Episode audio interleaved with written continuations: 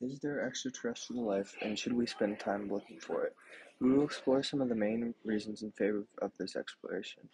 This is an important and controversial topic that many people have discussed, and I think that more needs to be done in this important scientific area. And I think that there are many reasons why you should care about this too. First of all, exploration, in other words, is something humans have done since the beginning of time.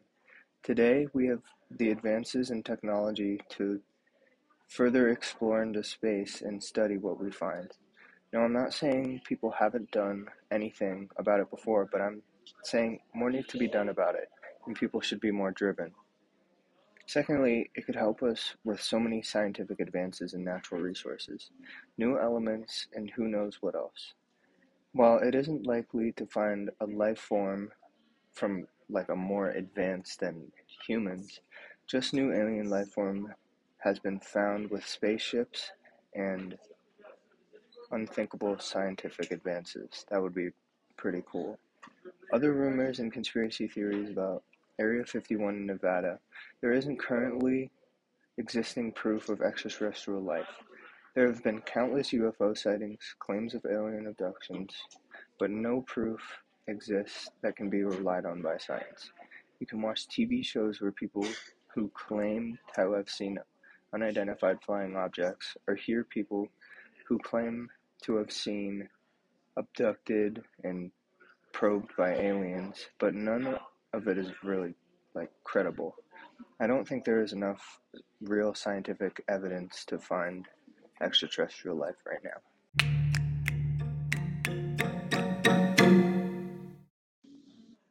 Now, let's talk about why we should try to find extraterrestrial life. There are many ideas about what could be out there, and there are many scientists that are very driven to explore and push the boundaries. You may be asking yourself, why is this important? Think about it this way. Historically speaking, when someone figured out they were not the only ones, or there were new things to explore, like the Vikings, great lengths were taken to get to these new worlds. Great risks were taken, lives were lost, and explorations continued. People were in disbelief. It's human nature to explore, and it would make the world a better place. During human history, whenever people found about another place, they would explore and potentially live there.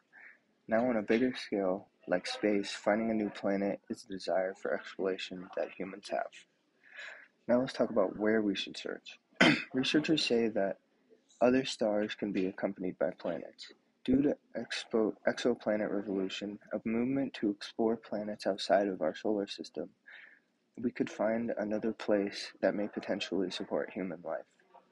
So we can understand what types of planets could sustain life. Scientists know very little about which planets could sustain life and what are out there. It's been nearly impossible to find a look-alike planet, but scientists are trying to branch off and look at other planets that are not look-alikes of Earth to see if they can sustain alien life forms. They look at planets that are different sizes, have different characteristics than Earth. They're branching out. Earth holds a lot of people right now. If we find another place, another planet to sustain people, imagine the possibilities. We are destroying our planet.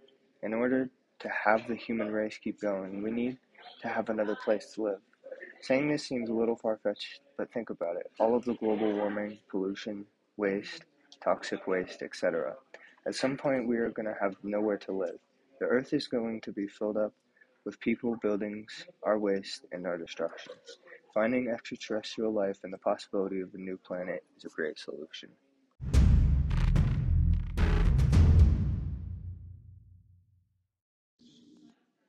Now let's talk about, is it possible for extraterrestrial life to be real? Researchers say that around 2030 is the time they will be able to figure out if extraterrestrial life lives on other planets. It could help us advance, but maybe advancing our technologies in ways that we don't know about yet. Let's talk about the definition of life. We aren't looking for walking and talking extraterrestrials. We're talking about the possibility of right combination of hydrogen and oxygen to support microorganisms. We know that microbes can adapt and overcome very intense environments. And in case you don't know, microbes are microorganisms. They are very common in bacteria and fermentation. They can survive extreme conditions from Antarctica to Death Valley, like we have here on Earth. The Earth's surface atmosphere conditions have experienced major transformations over the last 3.5 billion years. Life has found a way to not only continue, but thrive. Now knowing this, astronomers look for planets going through something similar to what Earth has gone through in the past 3.5 billion years. For example, 2.5 billion years ago, Earth only had single-celled microbes and oxygen. During the snowball Earth phase, snow and ice covered all of Earth's surfaces. Earth has had many detrimental mass extinctions that might have killed off life on Earth. Also, many hothouse phases where the poles on Earth started to warm up. These similarities that scientists look for when looking at whether other planets could sustain life could help us, really help us find another planet that had similar characteristics and stages that Earth had. Scientists also look at how close a planet is to a star as a factor. Planets that are close to a star have a habitable zone, which is a zone around the star where the planet can maintain liquid water on its surface. Each host star has a different zone depending on the type of star. Stars with less of a solar mass produce less radiant energy and tend not to have a habitable zone. These stars wouldn't produce enough radiant energy to sustain a livable planet, so scientists skip over these. Anyways, the sun, our sun, for example, gives a wide range of temperature and water sustainability to support terrestrial life, like organisms and animals on Earth. Multicellular organisms and life didn't come about for probably 3.5 billion years. Advanced plants and mammals didn't arrive until the Earth was 4 billion years old. The most studied stars are the red dwarf stars. These stars make up 75% of the galaxy's stars, like our galaxy's stars. They also live for trillions of years, but their habitable zones, which we talked about earlier, are small but doable when the planet is close enough to a star itself. Being this close to a star can have a pretty bad downside. The star puts out powerful flares that can erode the atmosphere of the planet. Over a long period of time, the red dwarf stars start to calm down and not have the dangerous flares anymore. Another thing that comes into factor is size of the planet. There's some thinking that scientists spend too much time and energy on trying to find planets that are similar to Earth, while a more logical approach would be to look for sizes that could sustain water no matter what the characteristics are. While anything up to 3 times Earth's size could be suitable for extraterrestrial life forms. But much of this is going off of what Earth's life is like. We have no clue what could be out there. This makes the most sense to do right now because, as we know, this is all of our organisms, how all of our organisms are, and were created.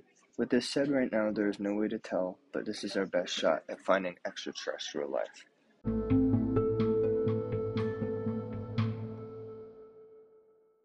Should we find extraterrestrial life right now? Is there extraterrestrial life? Can we find it? Can we go there? Our human desire for exploration into new worlds has been documented for as long as we have been here on Earth. This is part of our DNA, part of who we are as a species, and continue into space. If we find another life form on another planet, it could help us with a new place to live and survive forever. This was Dylan Keck talking about extraterrestrial life. Signing off.